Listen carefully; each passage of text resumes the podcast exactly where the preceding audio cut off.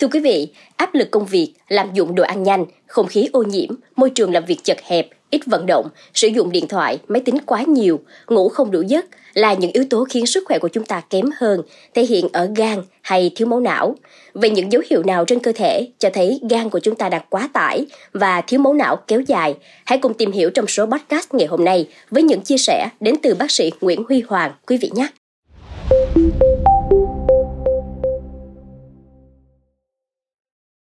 Theo sĩ Nguyễn Huy Hoàng, nguyên nhân chủ yếu đến từ tình trạng quá tải các gốc tự do dẫn đến hệ miễn dịch suy giảm, tăng tình trạng viêm và rối loạn chuyển hóa ở thành mạch máu và các mô, tổ chức, tình trạng kháng insulin và sơ vữa mạch máu dẫn đến rối loạn vi tuần hoàn các cơ quan tổ chức. Sáu dấu hiệu thể hiện lát gan của bạn đang bị quá tải, hay mệt mỏi, uể oải, mất cảm giác thèm ăn, hay bị đầy hơi, chướng bụng, buồn nôn và nôn, đắng miệng khi ngủ dậy, hay ngứa ngáy, nổi mẩn ngoài da,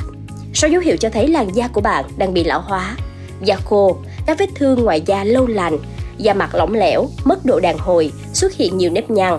xuất hiện các khuyết điểm ở da, nám, mụn, đồi mồi, lỗ chân lông to, bàn tay, bàn chân, chai sần. Sáu dấu hiệu bạn đang bị thiếu máu não kéo dài, cảm giác đầu luôn nặng, không thông thoáng, giảm trí nhớ, kém tập trung, dễ mỏi mắt, nhức mắt, ù tai, giảm hứng thú với công việc, ăn không ngon, ngủ không sâu giấc, tính tình thay đổi, dễ cáu gắt.